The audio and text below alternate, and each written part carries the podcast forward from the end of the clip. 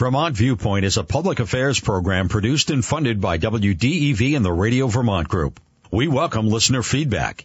Email your comments to vtviewpoint at radiovermont.com. From WDEV in Waterbury, Vermont, welcome to VT Viewpoint, the live radio show where we talk to everyone building the new Vermont and protecting the old one. I'm Kevin Ellis in the chair and at the mic where we take you by beyond the headlines to explain how Vermont and the nation really work.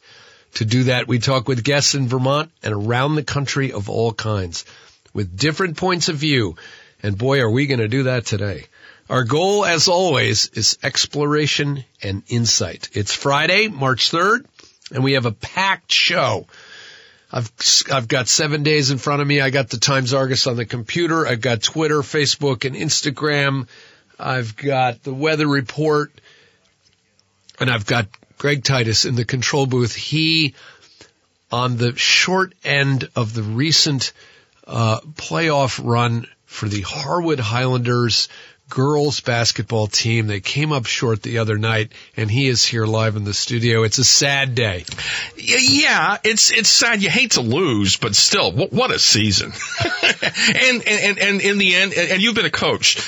Um, you and again, full credit to North Country because because overall uh, North Country is unbeaten, and, and, for a very good reason. We would have had to play a fantastic game, and they would have had to struggle a little bit, and, and, and that didn't happen. So, yeah, uh, congratulations to North Country, but uh, uh boy, uh, our girls were fantastic this year. I pledged to do a full show on this subject because there is something about people, uh, grown adults.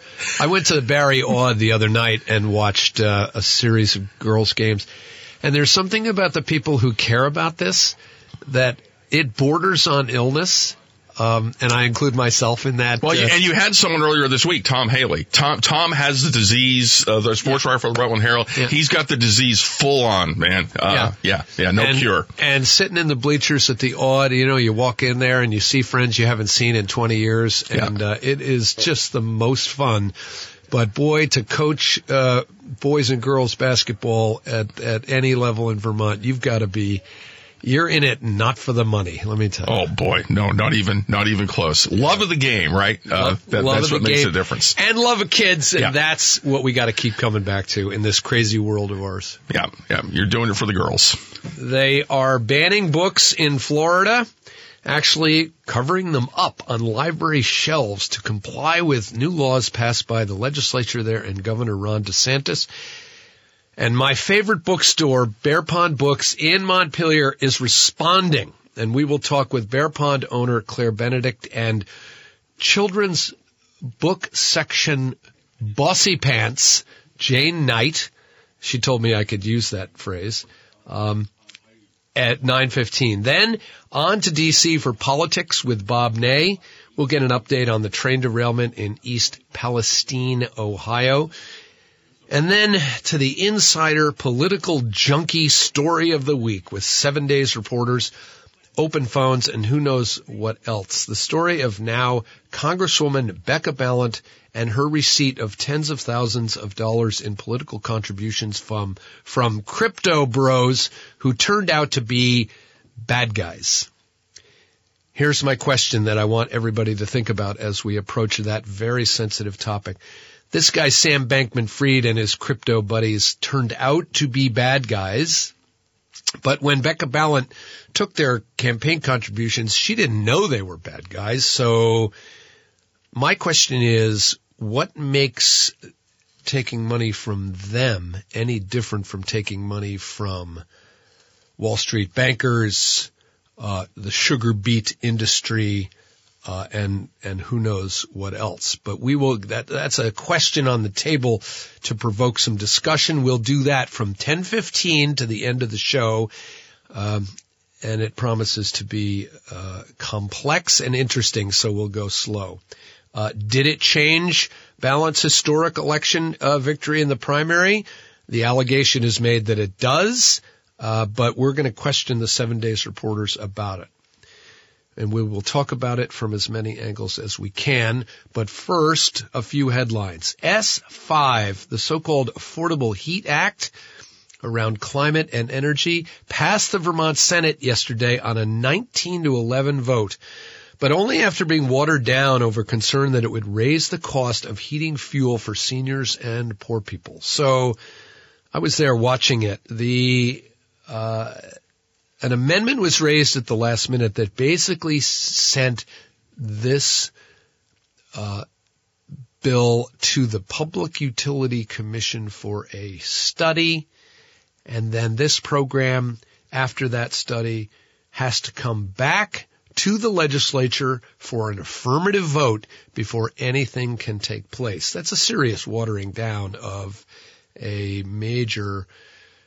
climate and energy bill which seeks to create a credit exchange program with a fee on fuel, oil, fuel, and propane dealers to drive Vermont consumers to switch from oil and gas to electric heat in the form of heat pumps. Okay, I said that really slowly because that's how complicated this thing is.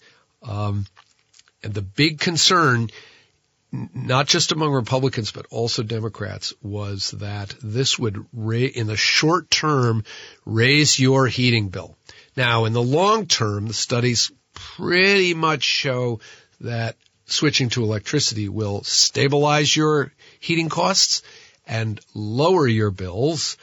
But in the short term, um, and we had Governor Scott on the show recently, and he is really opposed to this, and pretty clear he'll veto this again, as he did last year.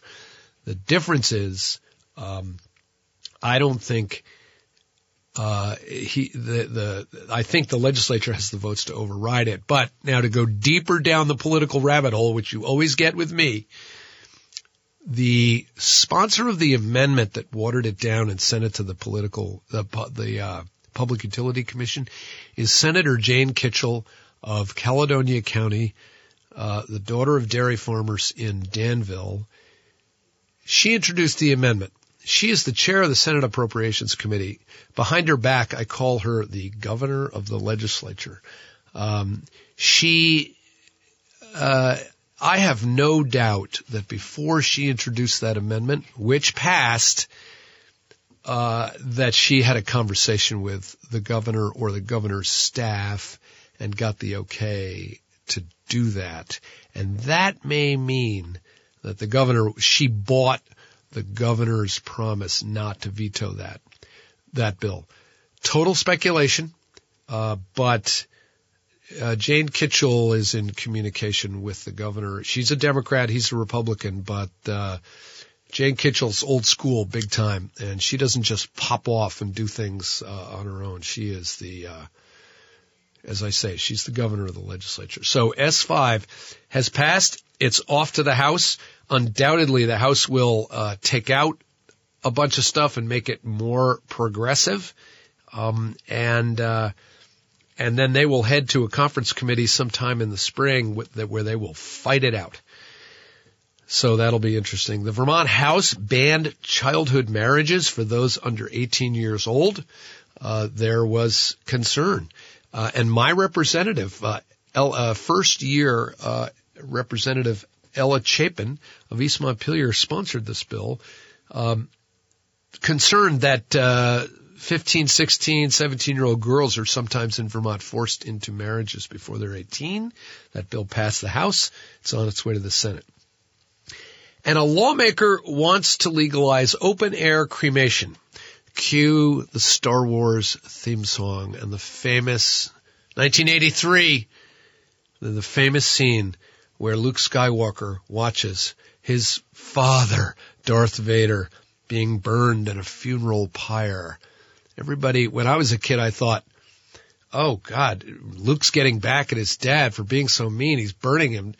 And I realized later it was based on a, on a, on an ancient Hindu tradition of, of piling the, the, the raft with wood and putting the, the body on the raft and lighting it and, and sending it down the river. Uh, the, the, George Lucas was doing exactly that with the with the Darth Vader scene, and uh, the sponsor of that bill uh, remembered that scene, and it turns out that it's illegal to do a funeral pyre, P-Y-R-E, in Vermont, and he's got a bill uh, to uh, legalize it. And girls and boys high school basketball full swing at the Barre Auditorium uh, this Saturday. Oh my heavens! And next week as well, the boys get into full swing. Wednesday, Saturday, six thirty games. Although some of these games tonight, because of the snowstorm coming, are starting. I can't remember. I think Hazen's starting at six, and there's one that's starting at five because a Rutland team has to go up to Newport. But uh, watch your times, Argus, uh, for those start times and adjust accordingly. Stay safe on the roads. Uh, we're going to come right back with Claire Benedict and Jane Knight. We're going to talk about their program uh, to combat uh, book banning in Florida and across the country. You're listening to Vermont Viewpoint on WDEV. Did you know that Radio Vermont Group Digital Services can create videos including drone footage? We've even won awards for our videos. If you'd like to learn more and see examples of our work, go to rvgdigital.com. Radio Vermont Group. We're more than just radio.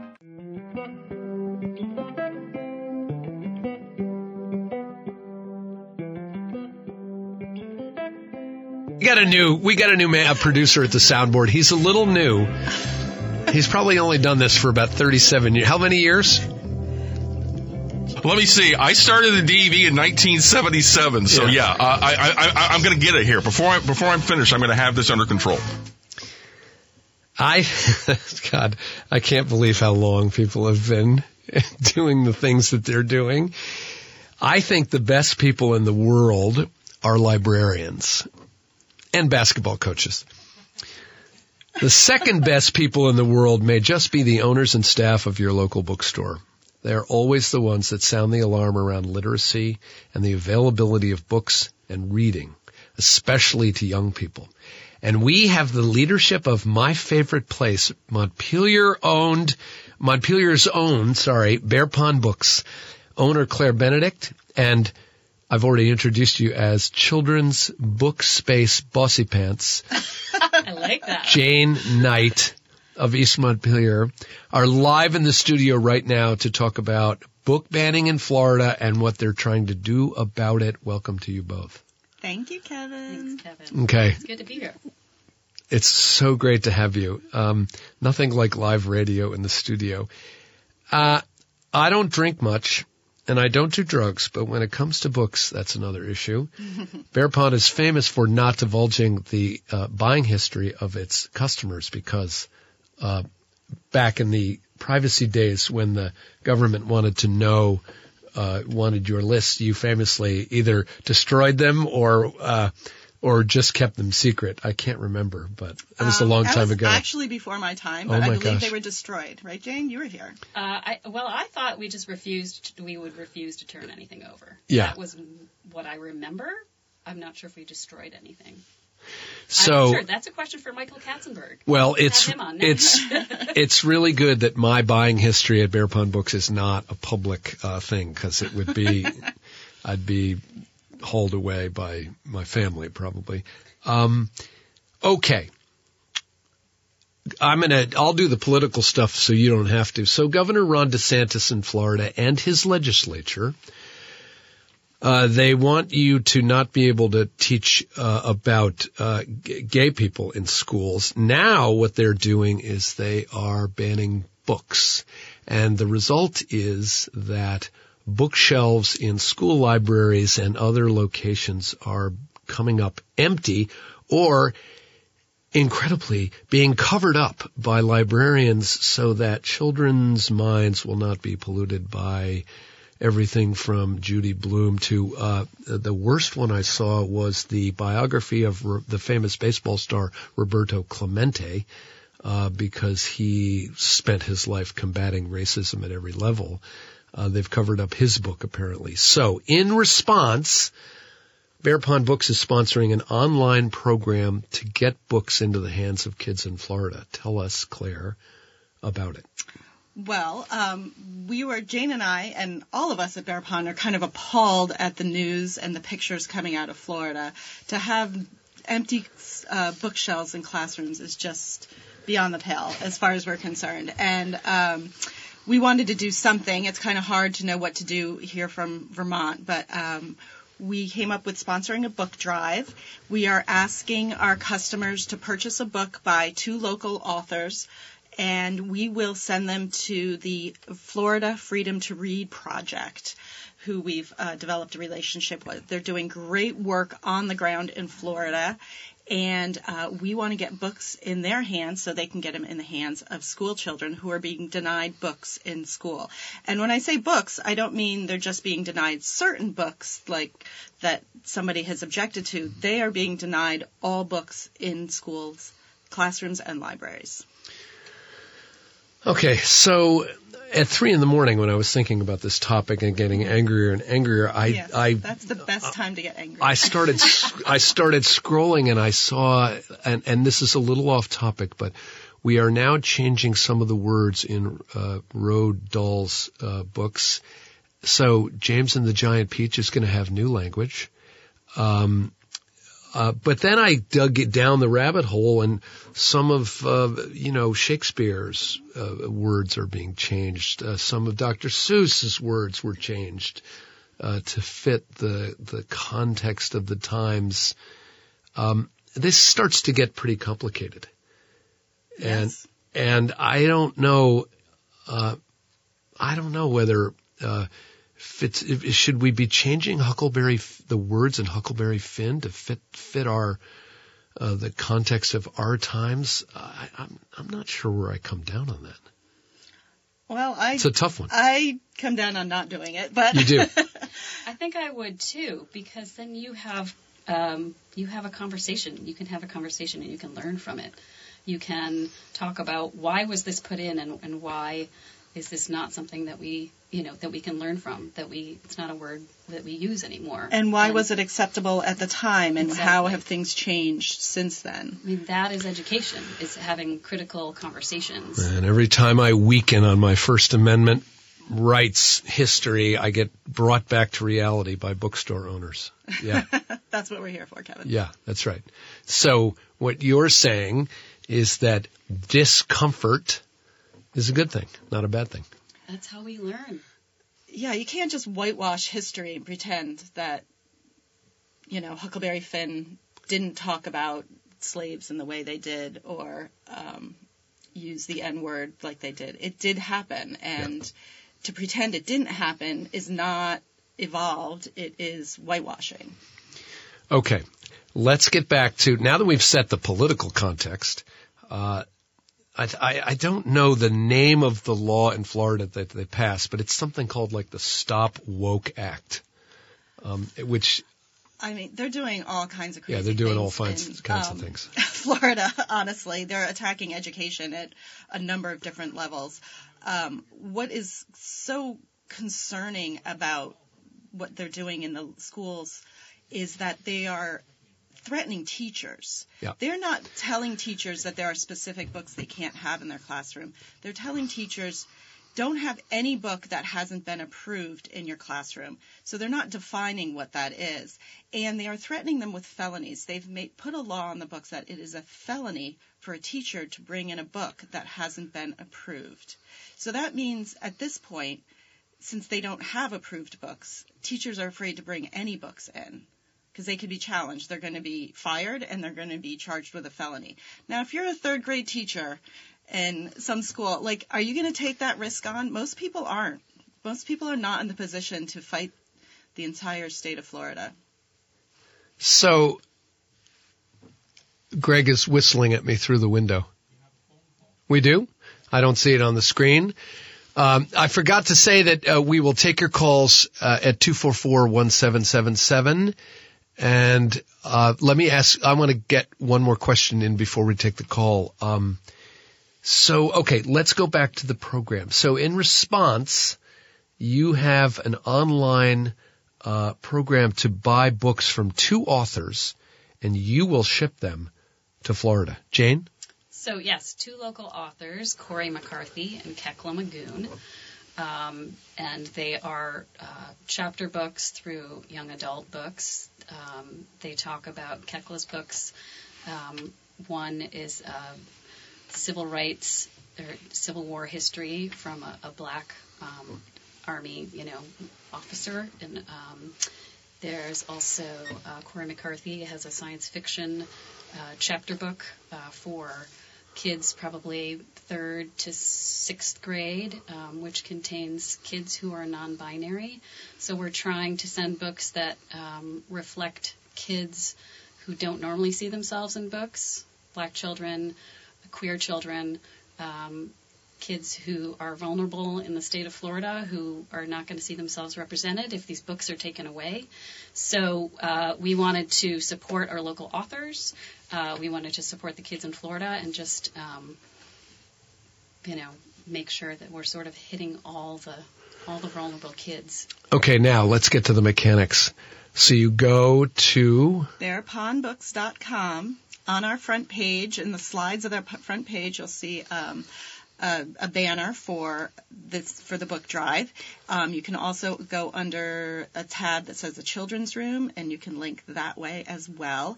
And there's a whole page that will explain um, how to buy the books. Just buy them on our website, not in the store. This is um, through our website. do not come to the store unless you want to buy books. Okay, I don't really like that message, but, but for this, you can do it online. Um, choose uh, pick up in store as your delivery method. You do not need to pick it up in the store. That is just to bypass shipping costs, and we will send it on for you.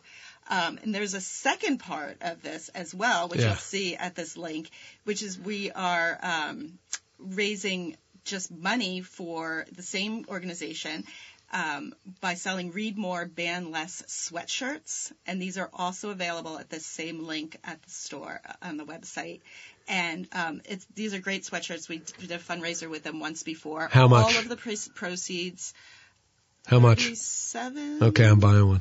Um, Great. 38. Um, all of the We have proceeds go. Children's sweatshirts too. Yeah, kids. Children's sweatshirts too. Yeah, many. There's hoodies, there's crew necks, there's children's, Great. there's multiple colors, Great. there's all sizes, um, and all of the proceeds are going to the Florida Freedom to Read project. So um, you can make your purchase online. These are these sweatshirts are not in the store, and this is a limited time offer. So if you want one, get it now. Okay, and the authors, Jane. Yes. Is, am I pronouncing this right? Kekla Magoon? Yes. And uh, who is a, a faculty member at the Vermont College of Fine Arts Correct. on the Council of the National Writing Project. And Cora McCarthy. Cory McCarthy. Cory, sorry, Cory McCarthy is the uh, is an acclaimed author of middle grade and young adult novels, including the Stonewall Honor Book Man of War and Yes. the Ace Takes Flight series. Both of which are part of this campaign.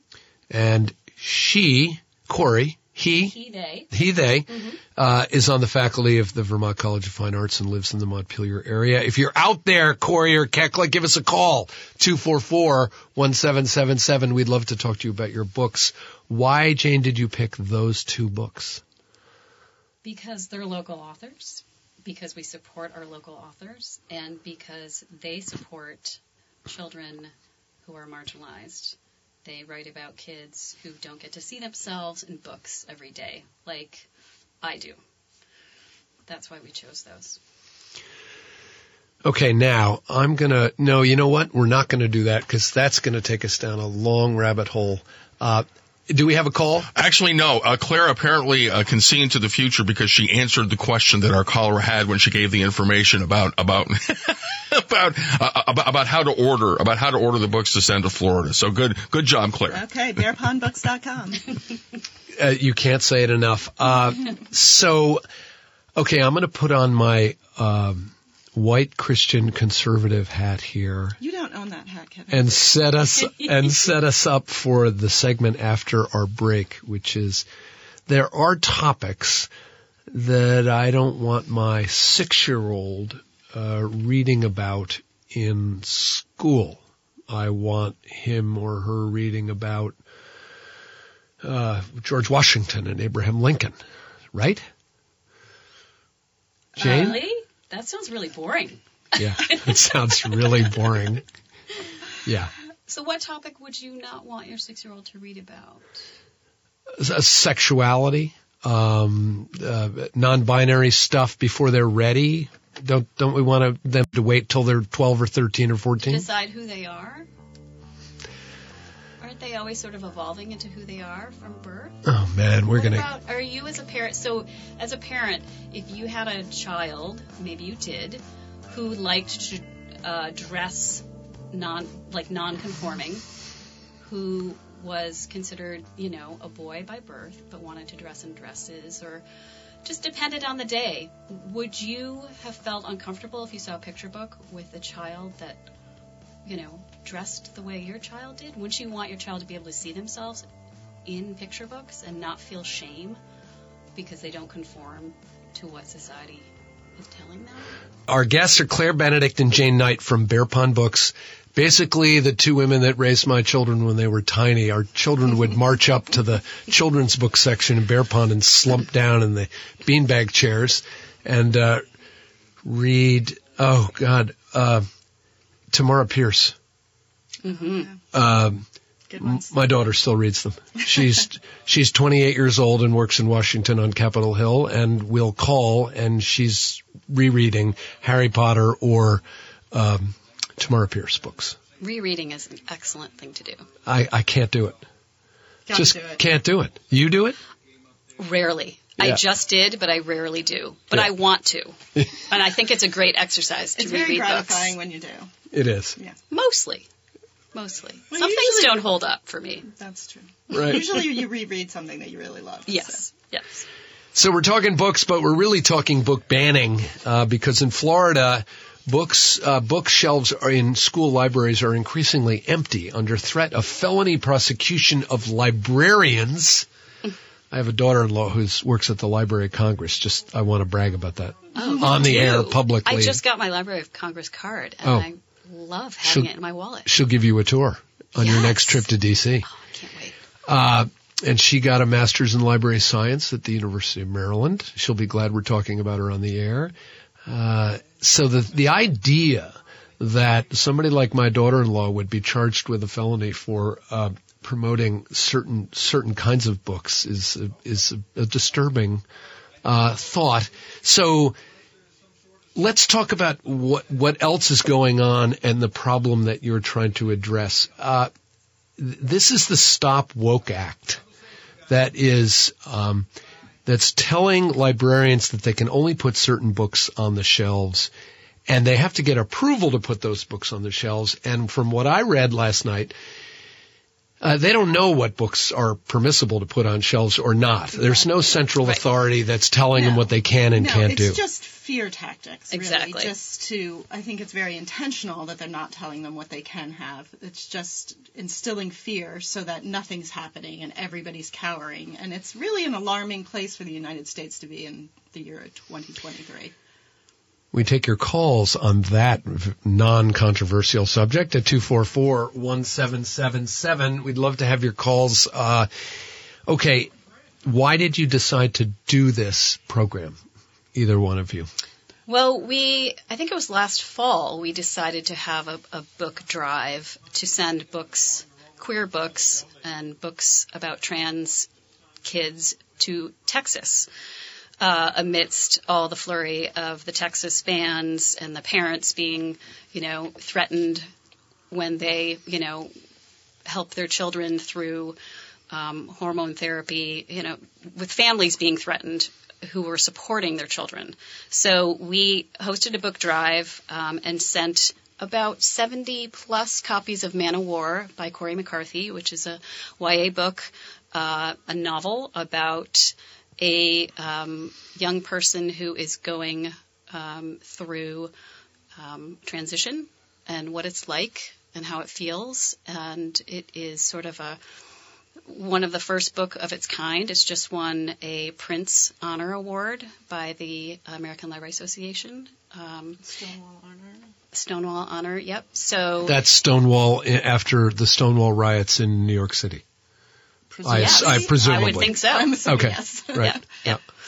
Um, so we that was a successful book drive for us. We were very happy to connect with a very small or nonprofit who uses it in book clubs with trans kids, and non-binary kids. So we thought we would do it again once yeah. we started freaking out about Florida. Yeah, our customers really appreciated that one, and so we knew that they would appreciate this as well. They want to do something, and people don't know what to do, so we wanted to give them a little focus this on is one way that they can help. One tangible thing we can do. And the tangible thing is, Bear Pond customers can go on your website, buy these books from Kekla Magoon and Cory McCarthy, local authors, and you will ship them to Florida to the Florida Freedom to Read Project, and they will then distribute them to kids in Florida. That's the mechanics. Yes. yes. Okay. Um, Say the website one more time. BearPondBooks.com. it's, it's on a thing called the internet. yes, www. Right. um, and there's a, th- a, banner at the top there's that's a banner flowing. at the top of the page, and there's another way you can get to it. You click on the Children's Room tab. There's a, it'll say Book Drive, Banned Book Drive um, underneath that too. So you can also you can also just call Jane or Claire at 229-0774. We'll walk you through it. And somebody will answer the phone. Uh, better yet, go into Bear Pond and buy some books. It's also on our Facebook page. It's on our Instagram. You can find us. Uh, do you ever get pushback from customers uh, who don't like what you're doing? Infrequently. Infrequently, yeah. I've never had pushback in the children's room, thankfully. I have not had any parents or concerned grandparents come in to challenge what we carry. We're Is lucky here. I, I was, my wife and I were watching a show the other day about, I don't, you know, spies killing each other in Syria and, and I leaned over to her and said, I think that's why we live here. Uh, we, we're so lucky to live here in so many ways. And what you just said is, you know, we don't have a lot of these culture wars going on in our face on a daily basis on this issue here, like they do in Florida. Because we're not afraid to talk about hard things in schools and in our communities. It's how we learn and grow. It's how we learned from things like the Holocaust is we have books and, you know, we can talk about it and we can learn from it and have kids who grow empathy from seeing what was done. Not that they were involved personally in these, but what was done before them. And they learn that it is, it, you know, it's it feels world. better to, it's a big world. Exactly. And they and, can learn from that. And reading a book about being non-binary, if a child does not relate to that, doesn't make the child become non-binary. It makes the child learn compassion for others.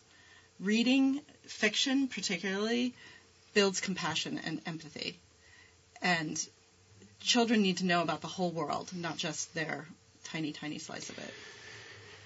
It strikes, strikes me that those are the words not just of a bookstore owner, but of a parent. Um, you know, we we as parents have all gone through these thoughts, th- these struggles, these the, the difficult conversations with our own kids, and uh, you bring that to all this discussion, right? I mean, mm-hmm. this is how we try to raise our kids. Yeah, and you know everything is in a le- through the lens of what is age appropriate. Nobody, you know, in our store and what's happening in Florida, it's not about putting age inappropriate books in. I mean, we're not putting books about sexuality in the first grade classroom.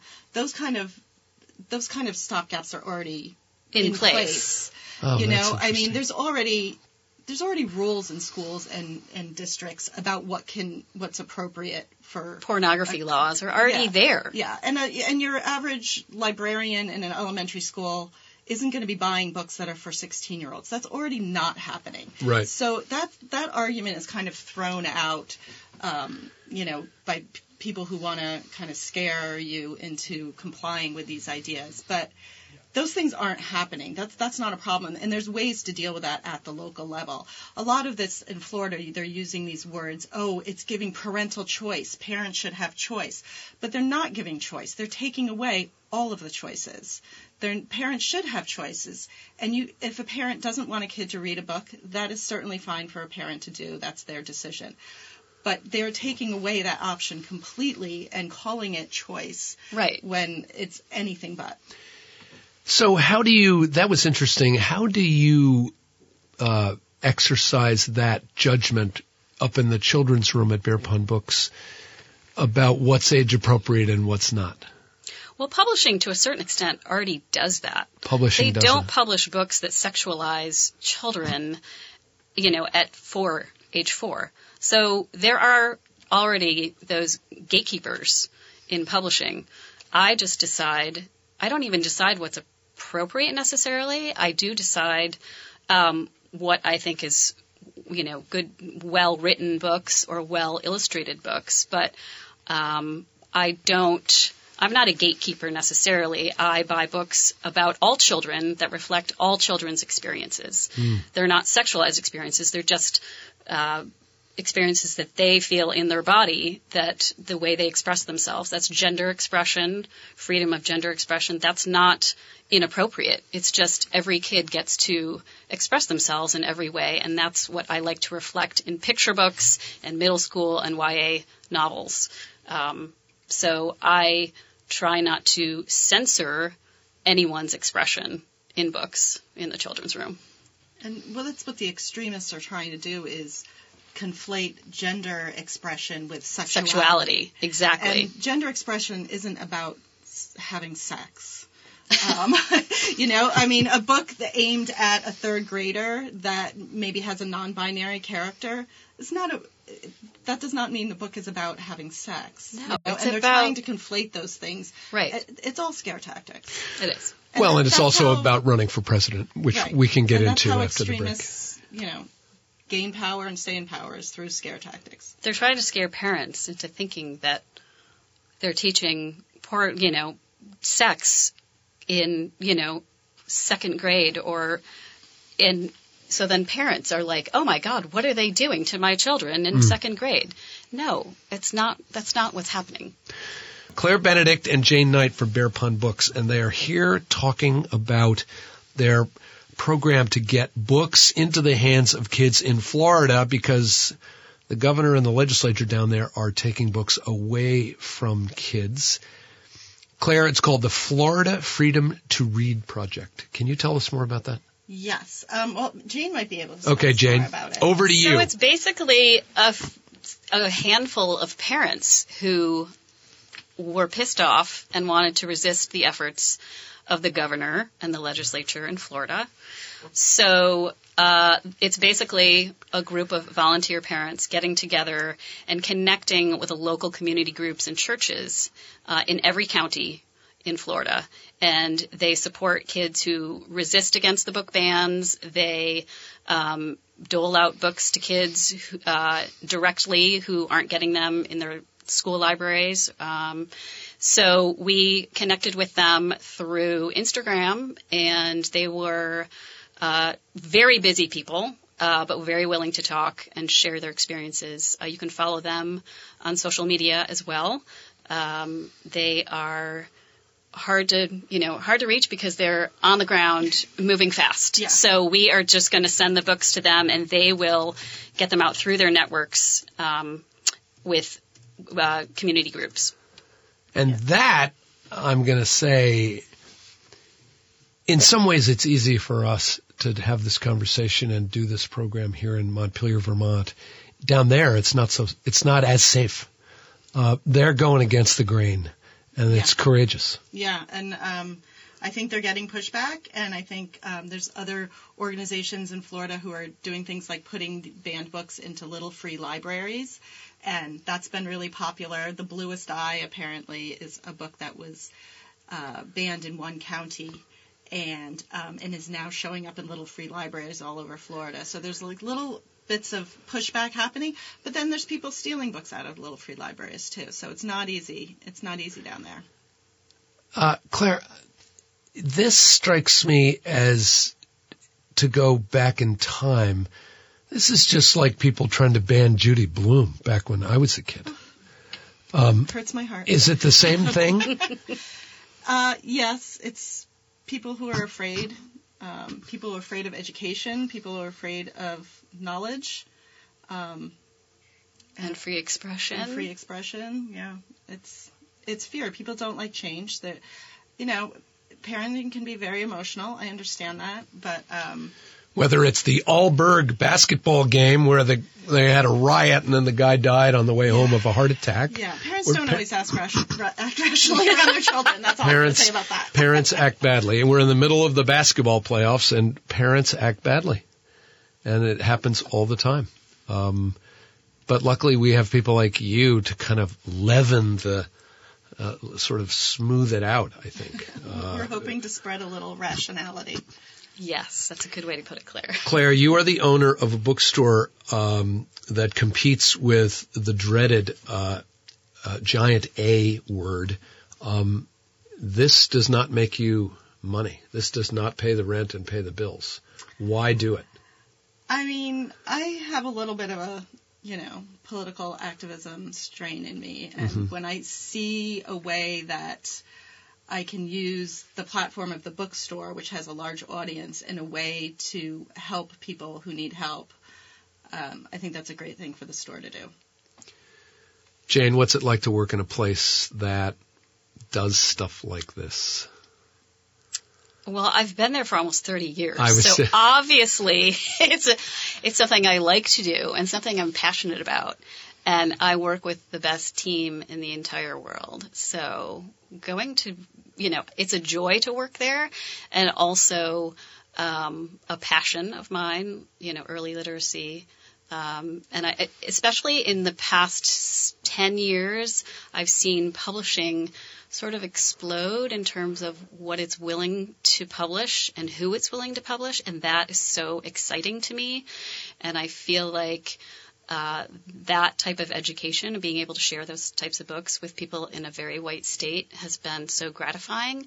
Um, and teachers are embracing it and librarians are embracing it because it's like finally what what have we been waiting for? Why have the gatekeepers closed off all these, you know, windows and doors for children and people who don't look like us? It, it um, stay on that topic for a second. I'm surprised that you said that because, uh, from my point of view, Hollywood doesn't do daring things, and I don't think big the big six, the big three, the big five publishers in New York do the daring things either. Uh, they do what sells. They do Patterson, and they do the easy stuff, and Hollywood does Tom Cruise.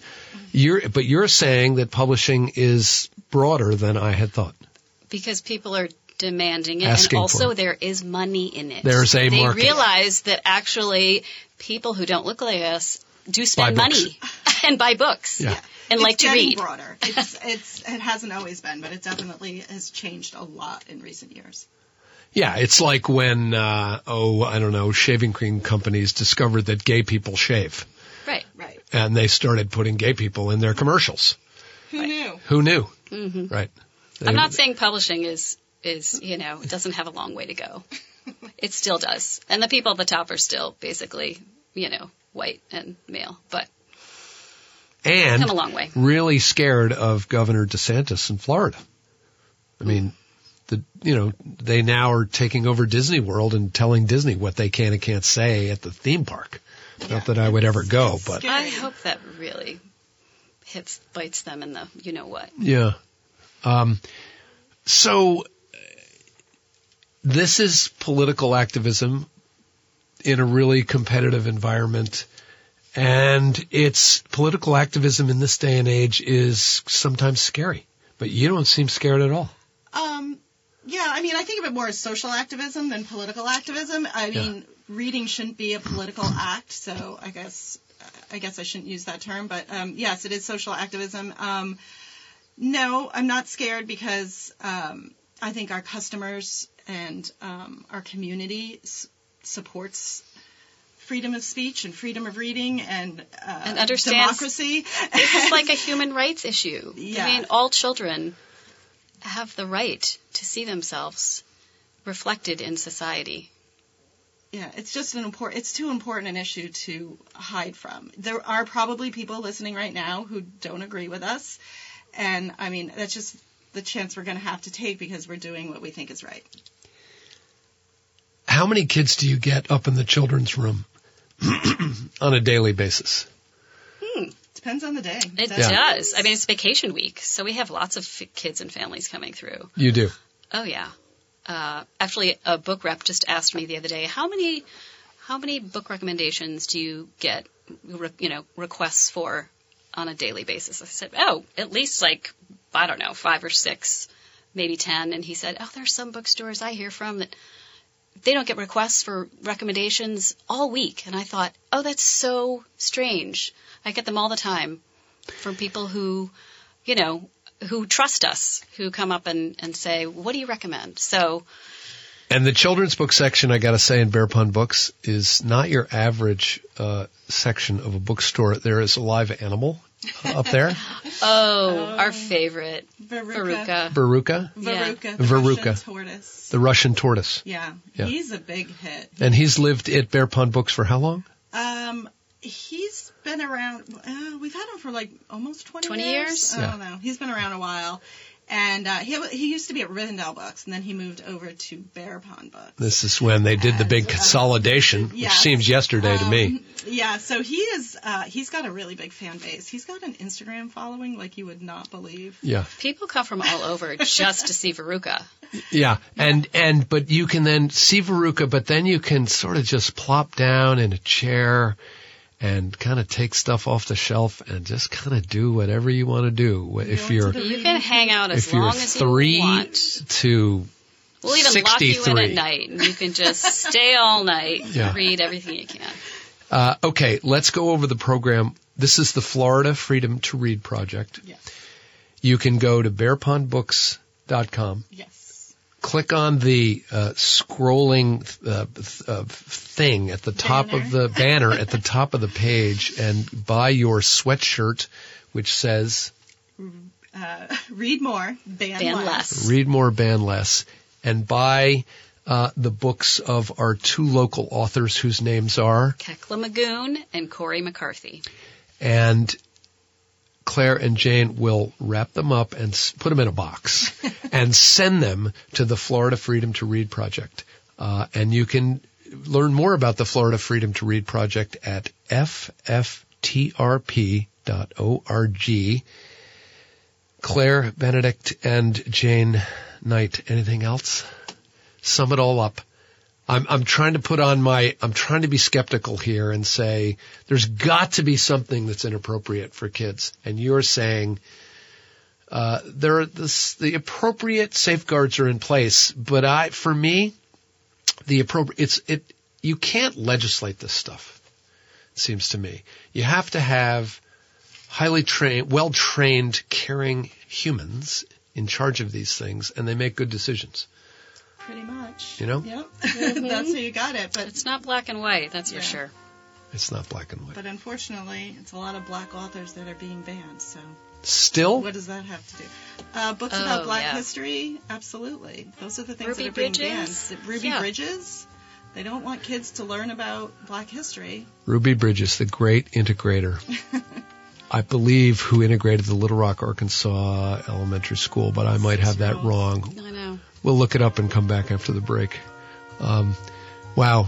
Okay, in honor of Ruby Bridges, uh, thank you, Jane Knight, Claire Benedict from Bear Pond Books. It's the Florida Freedom to Read project. Go online at bearpond.com, bearpondbooks.com. Buy the book. They'll send them down to Florida so kids can uh, they can start putting books back on shelves and get them into the hands of kids. Thanks for joining us. Thanks for having us. Kevin. Okay, Thanks, Kevin. anytime. Everybody, meet me at Bear Pond Books. I'll be there, no doubt. He will. He always is. It's Kevin Ellis. You're listening to Vermont Viewpoint on the Friendly Pioneer, WDEV.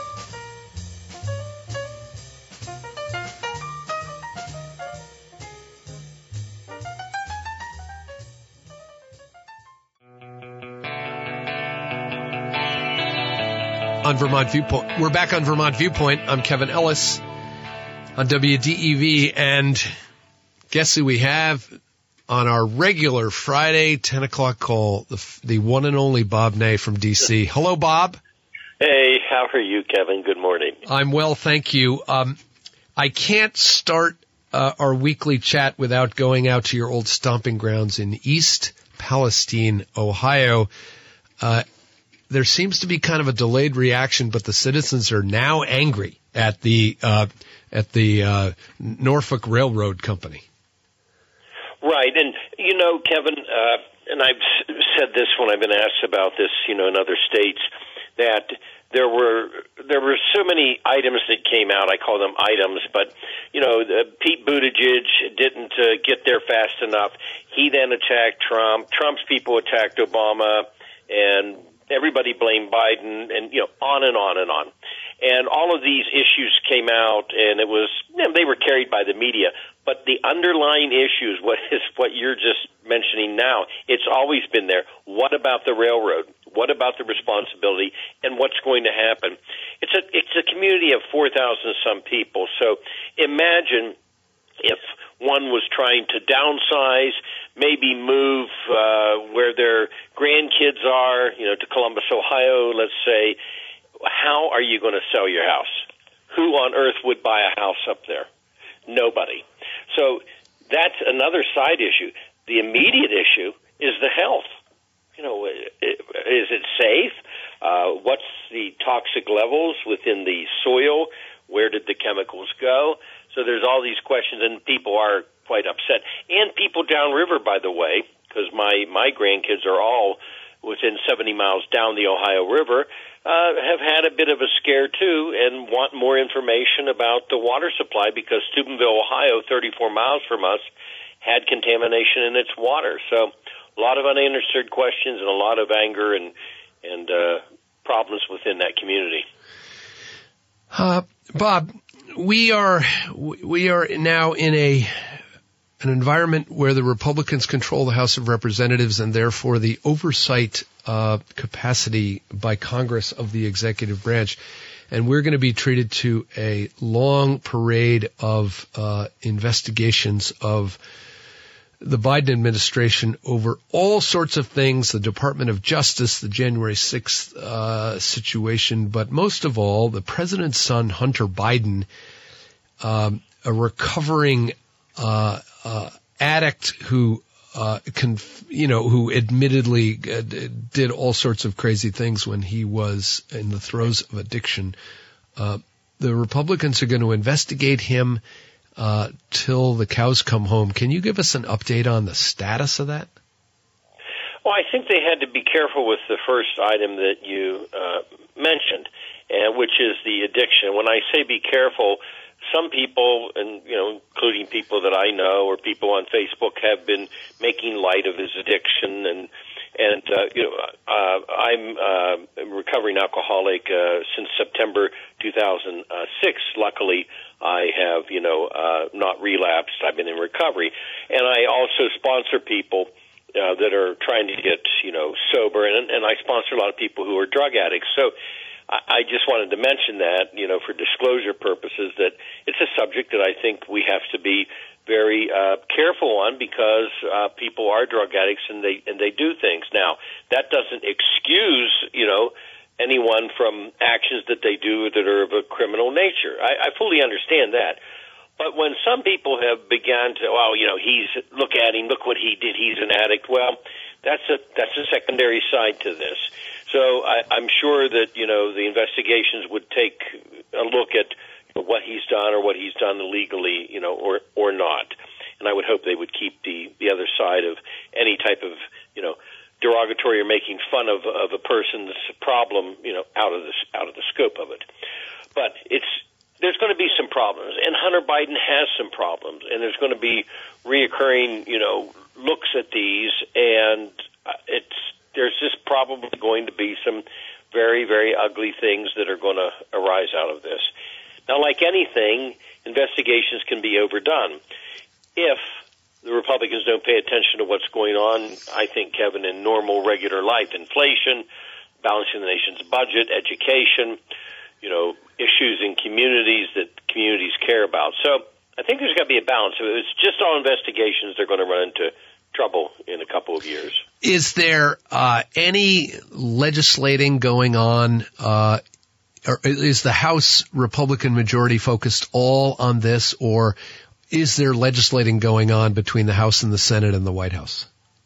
Well, they just did a bill that uh, they're going to quote win on, and that's dealing with Washington D.C. They were basically overturning some of the of the issues that the Washington D.C. Council had come to terms with how they wanted to have bail, you know, et cetera, things like that. So the Republicans pushed it. It got support in the Senate, and the president's not going to veto it. So they're looking at that as a win. But that's a very isolated issue dealing with the District of Columbia. That struggle's always been there between you know the Congress technically runs the district and then and then the council. But as far as other issues, they're going to continue to have the Republicans' will and agenda. Of course, it's a very tight vote in the Senate. Now, looking at what the Supreme Court's doing and how it's looking at executive orders, that's going to be fascinating because if the court clamps down more on executive orders, then it's sort of more incumbent on President Biden, House Republicans, and Senate Democrats to come up with something when it comes to legislation. Now, will that force, you know, some compromise legislation? I don't know yet. But the Republicans will have to put some type of agenda together in the House. And I would note this because I was there when we had both a Republican Senate and we had a Democrat Senate. I've served under both.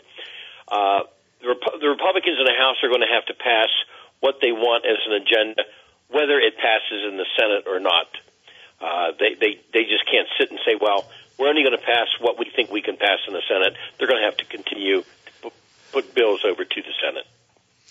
Uh, and and you refer to the uh, what seems to be a leaning by the United States Supreme Court, at least by judging from their public questions in cases about the student loan uh, order by President Biden forgiving millions and millions in student loan debt on the part of American students. Um, and uh, I, I got to ask you a political question. What's in it for Republicans to be against forgiving student loan debt for American students? Well, this one's got some controversy to it. For the for the Republican side, there's a lot of people out there in America. In fact, I, I had three conversations on purpose yesterday. I would tell you, Kevin, anticipating you know questions on the shows here. But I had three conversations with people. They don't have a dog in the hunt, as we say. But I said, well, what do you think about the student loan program? Now, these were all people who have not been to college.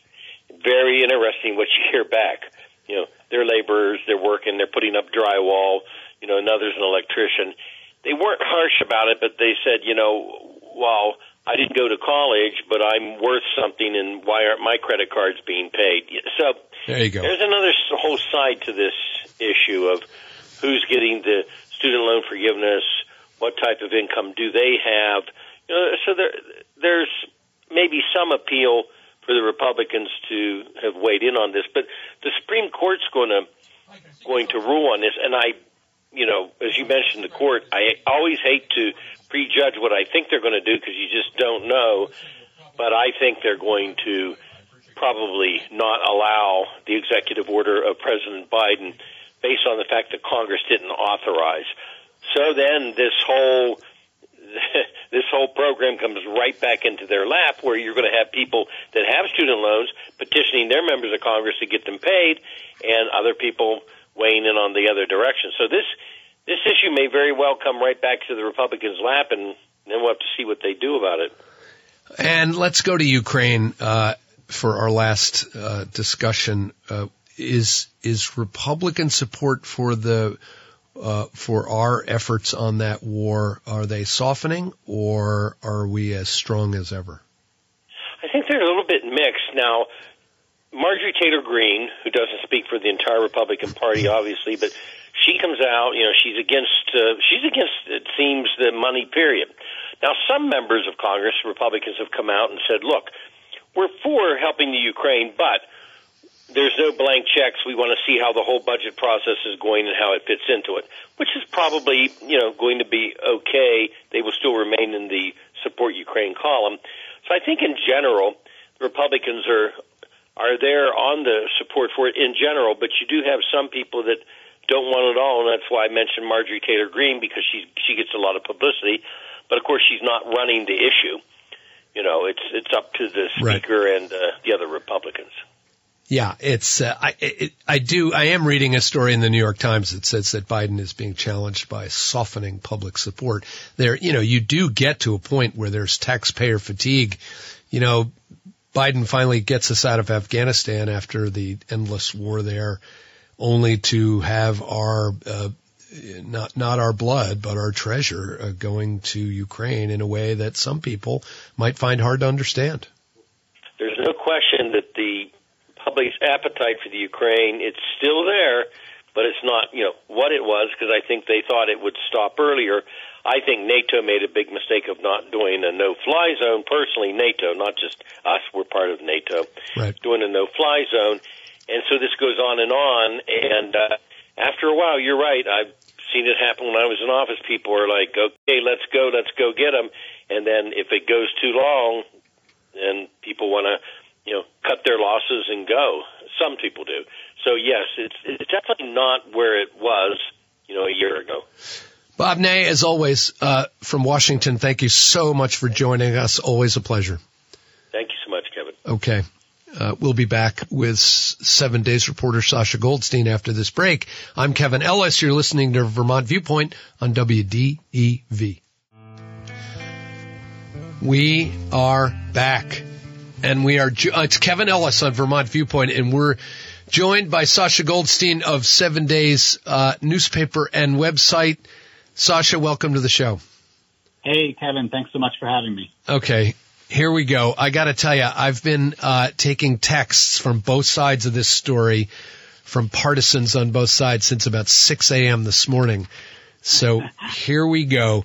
You uh, wrote with your uh, uh, colleague Derek Brouwer this week a story about the money that flowed into the campaign coffers of now sitting Congresswoman Becca Balint in her primary run against Molly Gray and others for Congress. Uh, and so uh, some people think that money, which amounted to, as you calculate, some sixty plus thousand dollars, not including the nearly $1 million that flowed uh, into a dark money super PAC led by a guy I know very well, Marty Rouse, uh, which ran TV ads and other promotion of Balint's campaigns. So, with that set up, I'm going to let you take it from there. What did you and Derek find in your story?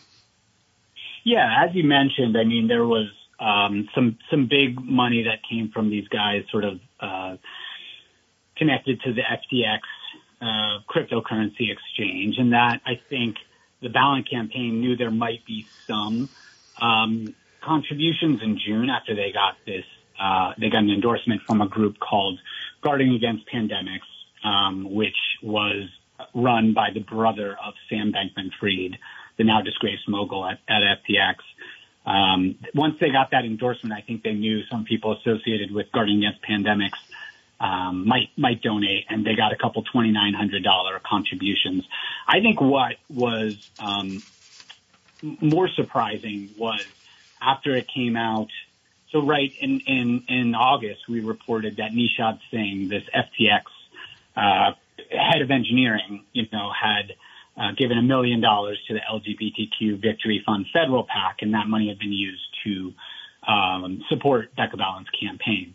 So, so I think what was surprising and that's come out more recently is that first uh, VTDigger.org reported, and then and then we sort of found more contributions. But um, after that, in October, there were more max contributions from Nishad Singh um, you know, the Bankman Frieds that, you know, which was surprising because at the time, Natalie Silver, uh, Balint's campaign manager, I talked about how Nishad Singh's, you know, million dollar contribution had been problematic. So I guess, you know, then they also did accept, um, more, more contributions from, from that crew. So, um, yeah, a lot of a lot of money that I guess we we are now learning is, appears to have been stolen from um, customers of the FTX cryptocurrency exchange, which I think is maybe the most astounding um, part of this whole story. Is that little old Vermont uh, was um, sort of uh, the victim or, or or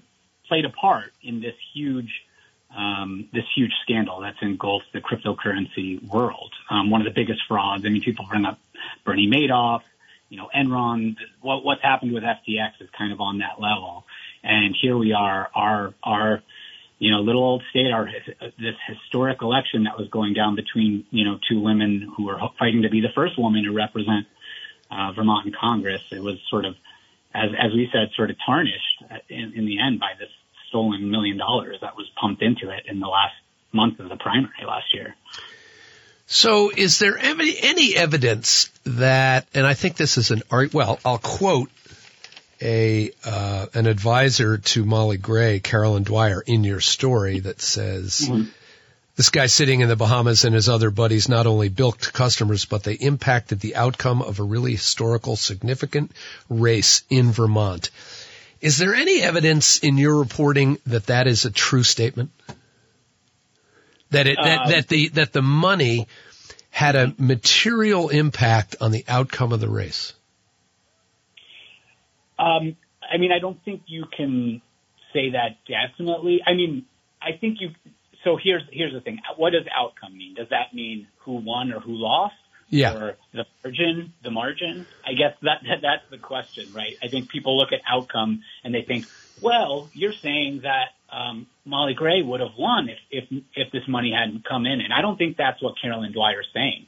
I think I think most people agree that Becca Balint at this point in the race was um, probably was ahead, and I think the Balint campaign had they did have polling showing as much. Yeah, they did. Um, That's right. Whether the margin would have been um, two percentage points or what it ultimately was, you know, some like 20, whatever it was, 20, 20 points.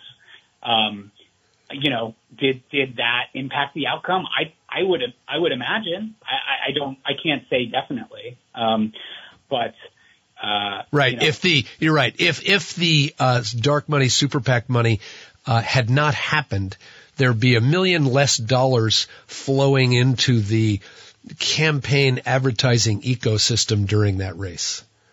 Right. And what did that what did that do? Did it turn on some voters who didn't who didn't know who Becca Balint were before? I mean, right, the big thing um, would have been name recognition for her, I think.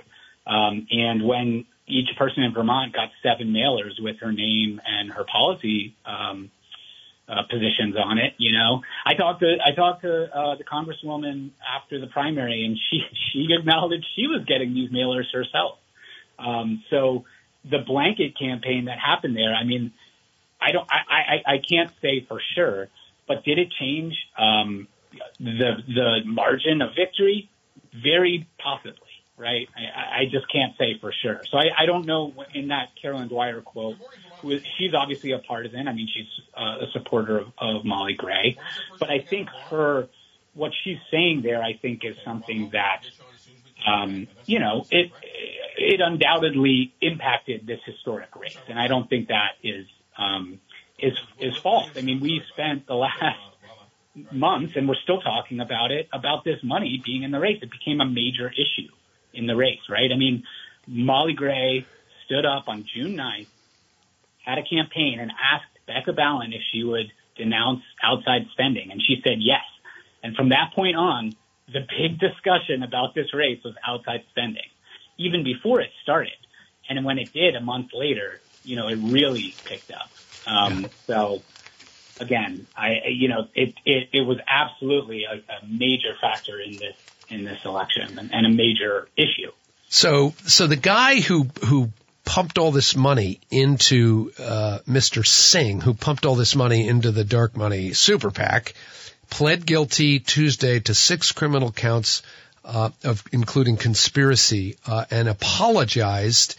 Um, and and what I find really interesting about yours and other stories is the reporting about um, the the way in which this money, the cynical way in which Washington works and how they behind closed doors decide, okay, let's send this money to this person uh, because we need to send some money to the woke crowd.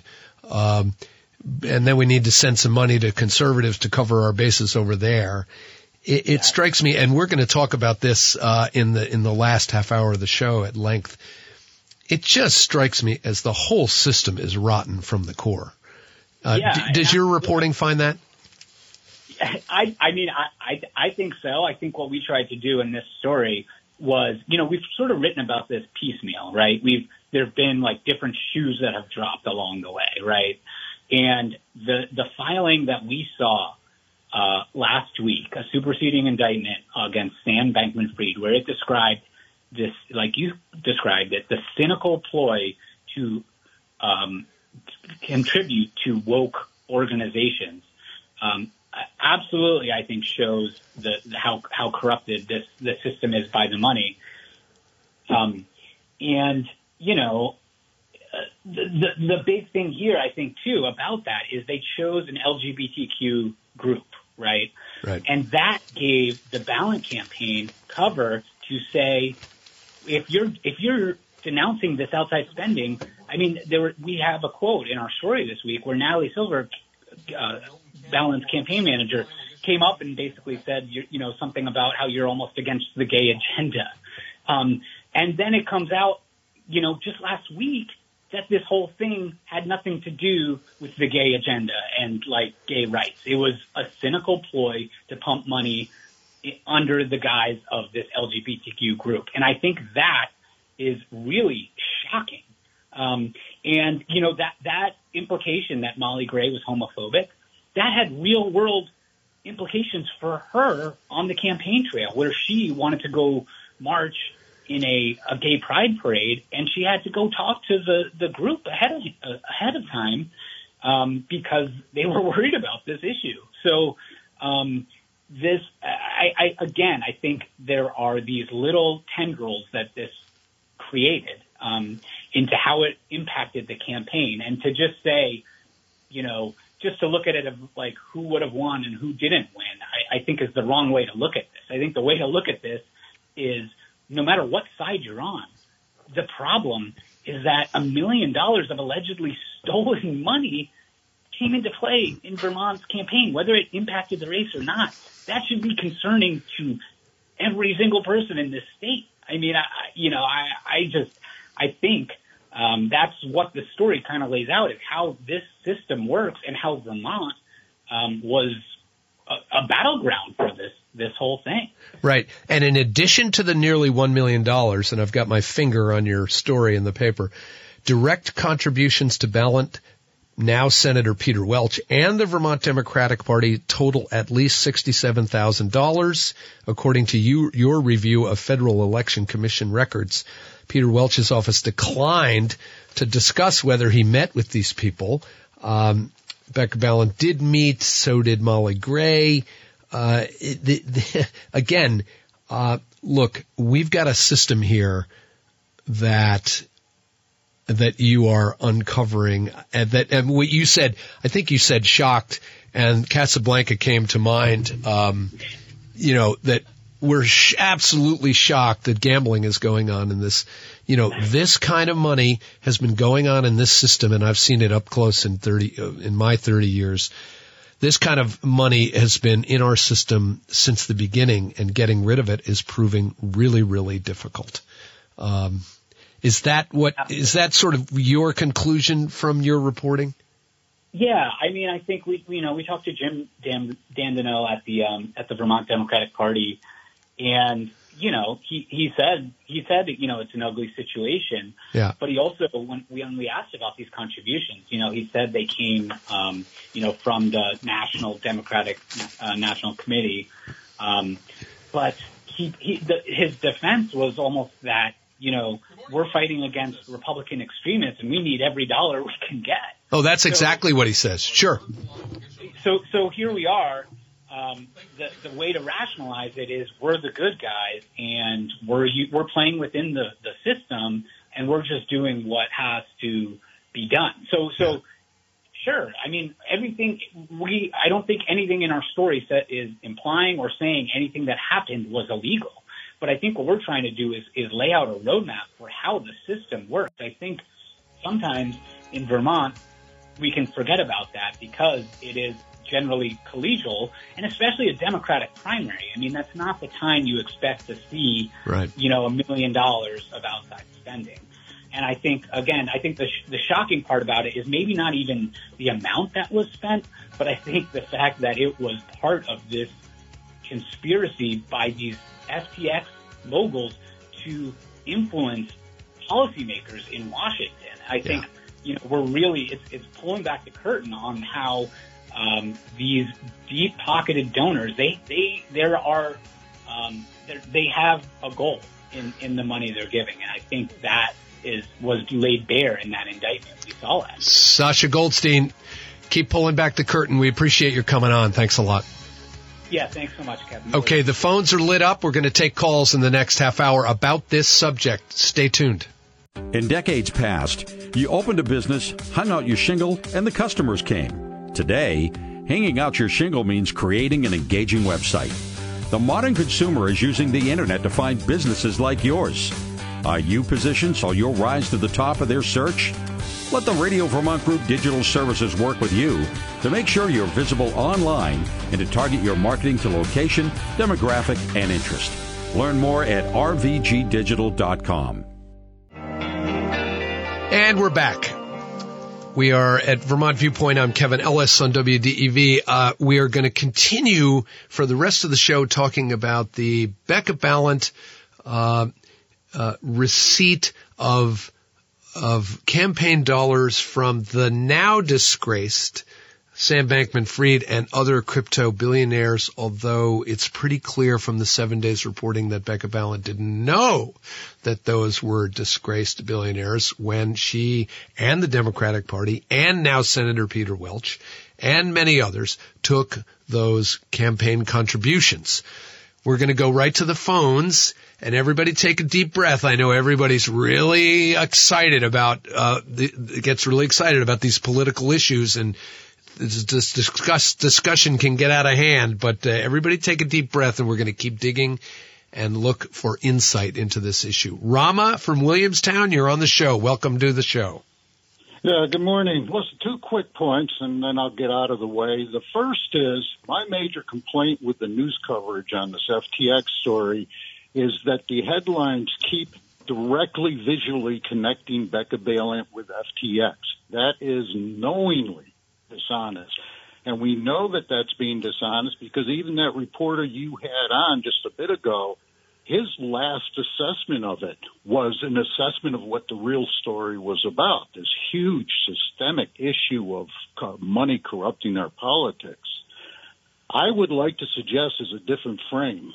You and I are victims of FTX. Becca Balint and her campaign are victims the Democratic Party, the Republican Party, the whole political system, we are victims of both FTX and a self-created corrupt system of money.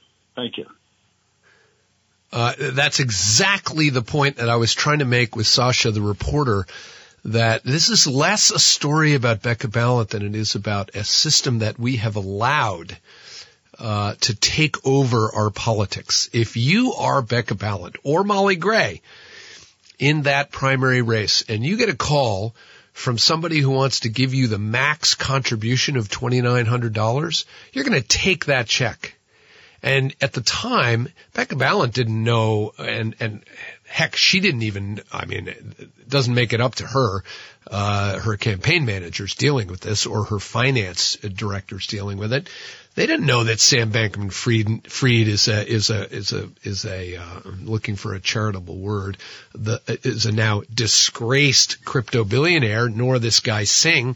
Uh, they're trying to fund their campaign as fast and as much as they possibly can. And that is the system we've created. And Molly Gray is doing the same thing. Now, the Molly Gray people would say, uh, that when asked to take a certain position on, let me get this right, on uh, on the the, uh, the the pandemic, uh, Molly Gray declined, and Becca Balint agreed and put something on her website uh, to that effect around the pandemic policy because she agreed with the donor's position on the policy. Um, that's grinding it a little fine uh, by my lights, but I understand the distinction. Uh, but again, These are candidates that are in a system that are that, that they are grubbing for as many dollars as they possibly can. I've seen it up close. I see how it works and it's pretty tough to criticize candidates for trying to raise as much money as they can from anybody possible uh, when we refuse as a society to do public financing of campaigns. And we allow, and the United States Supreme Court has allowed through Citizens United, these dark money groups to spend unlimited cash with Uh, groups that support certain campaigns. And that's what we've chosen to do as a, as a public. And I'm not sure that blaming Becca Balint is the answer. I have a feeling we should look in the mirror or at the Vermont Supreme Court. We're going to take another call from Ken in Milton. Ken, you're on the line. Welcome to the show. Thanks so much. So uh, my question is, after Molly Gray called out the super PAC support, support we now know is fraudulent, Balint's campaign manager put out a statement calling Gray homophobic. As this scandal has unfolded, Silver, not Balint, has been the spokes, spokeswoman answering questions from the press. Have you done any reporting on the internal dynamics of the Balint campaign? Did Balint, did Balint approve this statement? Is Silver's job in jeopardy given or at risk of criminal charges based on how poorly her statements have aged? I love it when callers read the question on the on the air. Thank you for the question. Answer is I don't know. I know Natalie Silver. Uh, I know her to be a smart and aggressive campaign operative who defends her candidate at all costs. I also know that they, well, I don't know this to be a fact, but I, I would speculate that the campaign of Becca Balint is under either advisement or orders from the Department of Justice, not to mention their own lawyer to keep their mouths shut as much as they possibly can while the Department of Justice figures this out. Uh, if I were a betting man, no, I don't think uh, I don't think anybody on the Balint campaign uh, is in jeopardy of any kind of uh, uh, uh, criminal prosecution. They were they were they were advocating for their for their candidate in a system that we have set up but that's that's the extent of my knowledge. Um, what I do know, Ken, and as I said, I've watched this up close over 30 years as a reporter, a lobbyist, a campaign advisor. Let me tell you, uh, if somebody offers you $2,900 and they are not the mafia and not a criminal, not a convicted felon, you're going to take that money. And I don't blame them, frankly. Now, I would say this as a piece of communications advice to the Balint campaign, and they're all going to scoff at me. Uh, and this goes to Peter Welch. Uh, Bernie Sanders is a whole different kettle of fish, but uh, someday somebody is going to say, "I'm not taking any money from these people at all. I will not take. I will. I will tell all the dark money super PACs not to raise money on my behalf. I will not accept checks to my campaign and I will run this campaign completely on checks under $250 from Vermonters. And if I were Becca Balint, I would do that because that will send a message to all of the voters in Vermont that I am not bought and paid for. Not that she is. I'm not saying that. I'm just saying that you take a page out of old George Aiken's uh, playbook and you say, I'm not taking money from any of these people. Uh, I reject the system that we're in. And I got to tell you, I think Becca Balint could fund her reelection campaign just on checks from Vermonters um, and have total 100% integrity and deniability uh, in doing so. Um, okay. Getting that out of the way, we've dealt with Ken from Milton. Now we're going to deal with Daryl in Middlesex. Welcome to the show, Daryl. Thanks for having me. I hope you don't have to deal with me too much. Um, my, I think you've summed up a lot of the thoughts that I have on the on the situation quite well, and and I agree with you completely that it is a a shame that we ask our candidates to operate within this system of and it's been sanctioned by the Supreme Court in terms of the financing. But I guess what troubles me is that as as many issues as the system has, it is still the system, and we ask people to play by the same rules within that system. And so, I'm I'm concerned about, and I'm curious for your thoughts.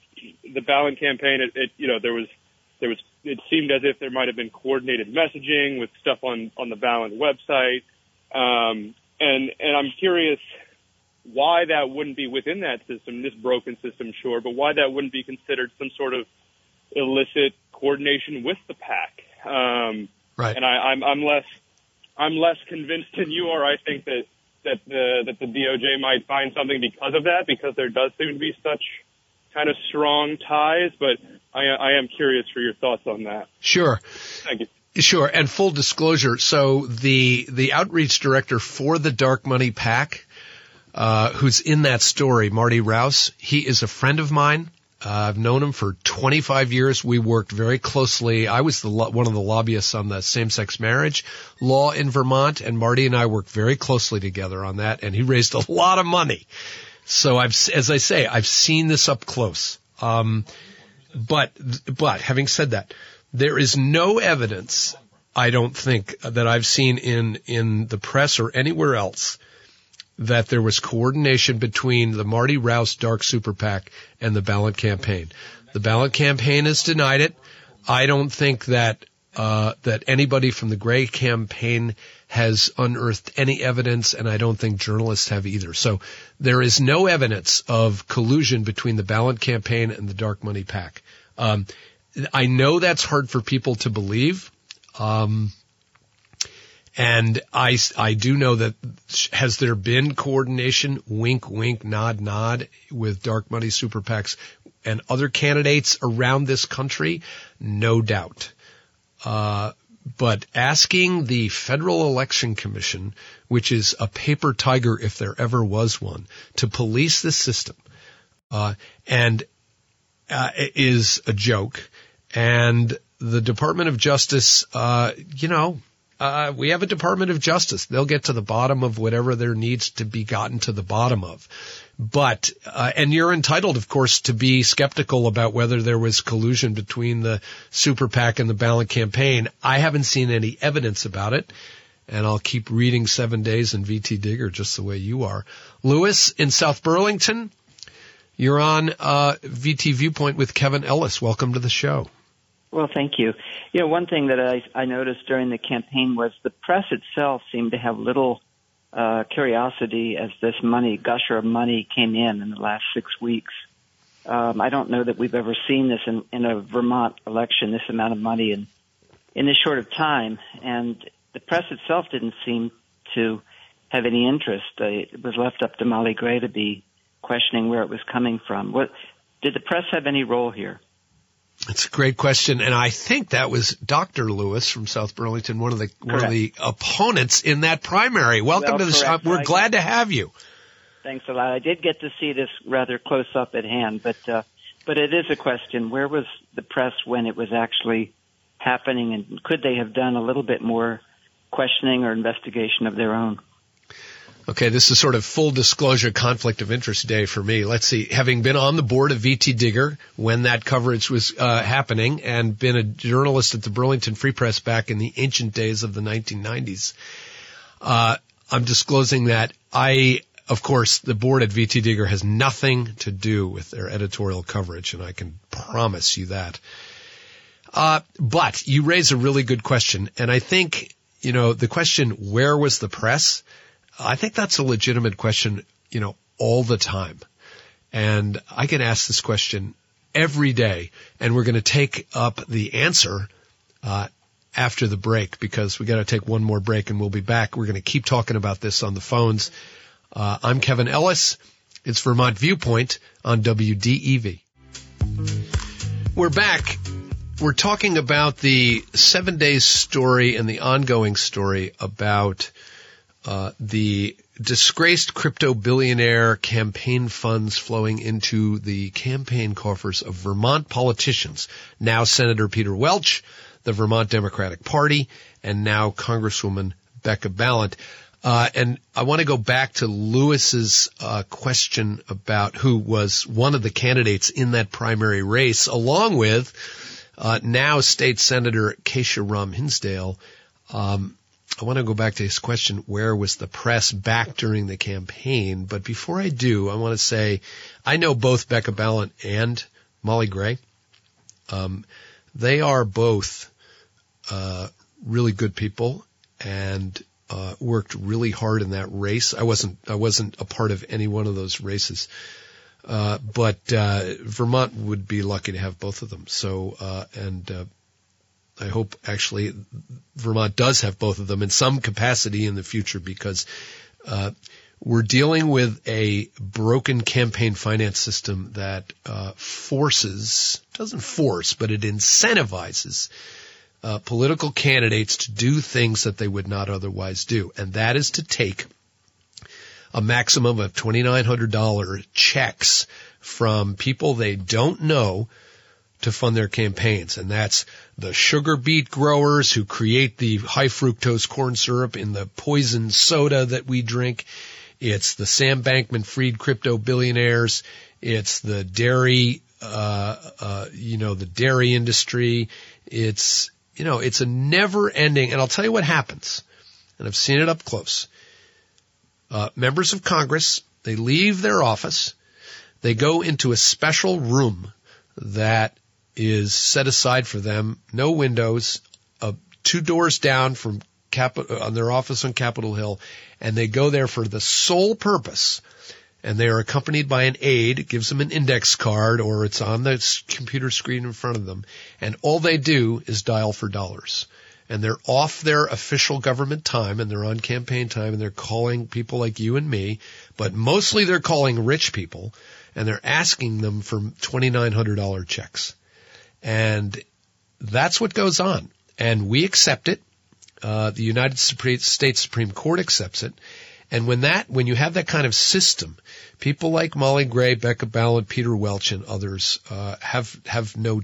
Well, they do have a choice. They can not do it, uh, but they do do it because they want to get elected because they believe that they can help Vermonters by getting elected. That's the system we have now. Dr. Lewis, where was the press? Uh, it's tempting to always see the press as either allied secretly with one side or uh, you know why weren't they there? They're incompetent. The, you know the pre- the answer to that is the press is human like the rest of us. They're not paid as well as they should be. Uh, some of them are young. Uh, you know the the press screws up uh, and the first amendment allows them to screw up. Uh, I it's it's a it's a myth to me that the press takes sides. Uh, does Sasha Goldstein at Seven Days think that it's crazy that crypto billionaire money got into the campaign of Becca Balint and Peter Welch? Yeah, he does. Reporters have a point of view, but sometimes it takes a while for uh, the reporter to kind of uh, pull on the string of the story in a way that actually helps them get to the heart of the story. And in the heat of covering a campaign, that is sometimes not easy to do because you've got charges and counter charges and you have to, you have to cover all that stuff. So that's not a very good answer, but I think it's true. Uh, Pat in Middlebury, you're on the line. Welcome to the show. Good morning. How are you? Thank you. Good. Good. Hey, um, interesting topic for sure, and I, I agree with you to a sense that they probably didn't know where that money came from. They do now, obviously.